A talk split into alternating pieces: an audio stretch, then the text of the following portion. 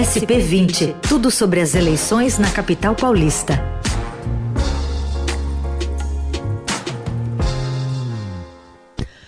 E a gente abre este SP20, né, fechando essa semana de estreia com a participação da repórter de política do Estadão, Adriana Ferraz. Tudo bem, Adri? Bom dia, bem-vinda. Tudo bem com vocês também? Bom dia, é um prazer falar aí com a rádio os ouvintes sobre eleições. Prazer é todo nosso, Adri. Bom, ontem você, Pedro Venceslau, Vera Magalhães, sabatinaram o prefeito candidato à reeleição aqui em São Paulo, Bruno Covas. Uma entrevista que foi veiculada né, nas plataformas do Estadão e hoje tem o destaque dessa crítica que ele fez à queda do repasse de recursos federais pelo governo Bolsonaro à capital. Meio que nacionalizou a campanha, né? Ele disse que Bolsonaro virou as costas à cidade, né, servindo como uma crítica ali ao seu principal concorrente, Celso Russomano, que ainda está à frente das pesquisas, aqui foi divulgada hoje, ainda coloca ali Celso Russomano tecnicamente, né, alguns pontos à frente, mas tecnicamente empatado com o candidato é, à reeleição Bruno Covas. Vamos ouvir um trechinho da sabatina. A campanha ela tem uma diretriz, mostrar o que nós fizemos na cidade de São Paulo e o que nós vamos fazer nos próximos quatro anos independente se é o adversário do partido A, B ou C, com apoio do presidente, do senador, do deputado, de quem quer que seja. Então, a nossa campanha tem uma linha e vai seguir independente das outras candidaturas. Agora, o presidente podia aproveitar, então, já que está dedicado e focado na campanha do Celso Russomano, porque ele diminuiu as transferências voluntárias para a Prefeitura de São Paulo em 97% quando comparado o último ano da gestão Temer com o ano de 2020. Né? Podia explicar por que virou as costas para a cidade de São Paulo nesses dois anos e até o candidato dele pode explicar por que nesses dois anos ele não ajudou a cidade de São Paulo a buscar esses recursos que foram reduzidos pela administração federal. E aí, Adri? Pois é, vocês percebam que ele fala que ele vai fazer a campanha dele independentemente dos adversários, né?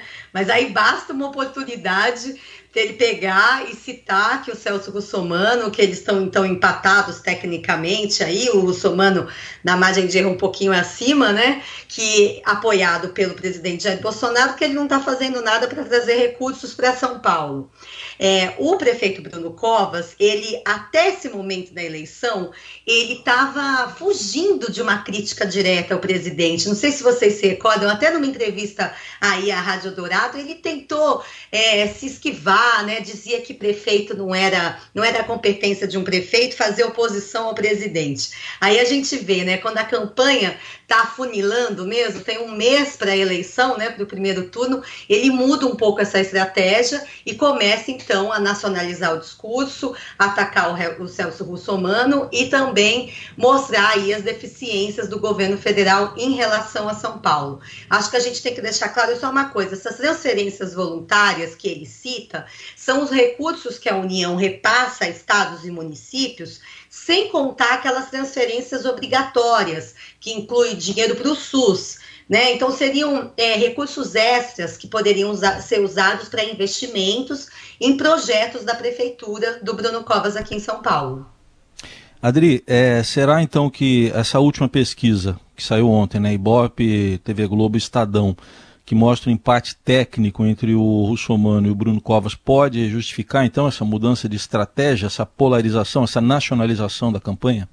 Ah, eu acho que sim, né? E a gente tem visto também com o início do horário eleitoral, eu acho que é, a gente, nas próximas pesquisas, isso talvez fique mais claro, né? É a primeira, a primeira pesquisa, né, nossa, Ibope, depois do início do horário eleitoral. E se a gente perceber, quais foram os candidatos que subiram? Foram aqueles que têm mais espaço no horário eleitoral, né? Bruno Covas tem uma coligação de 10 partidos, é o que tem mais tempo.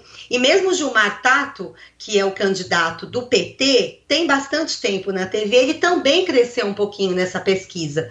Então, acho que é, as, as, disputas ali vão ficando cada vez mais claras, né? E, e o Bruno Covas, é claro, é, vai tentar chegar no fim desse primeiro turno, talvez à frente do Russomano. O Russomano também, nessa primeira semana, andou falando aí, escorregou em algumas coisas que ele disse, né? Não sei se, se isso já conta, a frase dele sobre morador de rua, mas acho que está claro essa disputa aí pelo primeiro lugar agora entre o Covas e o Russomano. Covas, que também, na entrevista, eu achei que ele é, respondeu várias perguntas é, enfim, incisivas de vocês, é, né, dando, apaziguando, enfim, sendo bastante pragmático e, e, didático nas respostas, mas ele aparentemente não gostou de ser cobrado quando se falou sobre o hospital exclusivo ou então preferencial para moradores de rua, né, Adri? Não, não gostou nada, né? Foi um, um, momento mais ali tenso, vamos dizer, da sabatina, né? Hum. É, porque a gente havia mostrado no Estadão que no plano, no plano de governo, não é um plano final, mas é um documento, né, gente, oficial, que cada candidato tem que entregar à Justiça Eleitoral quando faz ali, homologa a sua candidatura. Aquele documento é também é uma base para os eleitores saberem o que, que o candidato pretende fazer na cidade. E naquele documento está muito claro, está escrito um hospital exclusivo para moradores de rua. Não está escrito um hospital referência para moradores de rua. O que vamos combinar é uma diferença brutal, né? Não existe um hospital exclusivo. Quer dizer que o morador de rua só pode ser tratado ali. Ele não pode ir numa outra unidade básica de saúde. O SUS é universal e único. Então, é claro que é, estabelecer um único lugar para morador de rua levanta essa possibilidade de querer segregar uma população, né, de querer colocar uma população longe ali dos olhos da sociedade. E foi isso que a gente mostrou com várias críticas nessa reportagem. A campanha do Bruno Covas para o Estadão diz que iria alterar o texto, mas ele, durante a sabatina, foi bem irônico, eu achei, né? Deu uma cutucada ali, dizendo: ah, a gente já mudou, o plano é um plano que vai se é, a gente pode alterar ao longo da campanha. Mas não é bem assim, né? Então ele tem que deixar muito claro quais são as alterações ao longo da campanha. Muito bem. Essa Adriana Ferraz estreando no SP20, que estreou já na segunda-feira e vai seguir até as eleições, acompanhando o dia a dia dos candidatos e repercutindo né, as informações mais importantes para você também entender os rumos dessa campanha municipal. Adri, obrigada e até a próxima. Obrigada, até.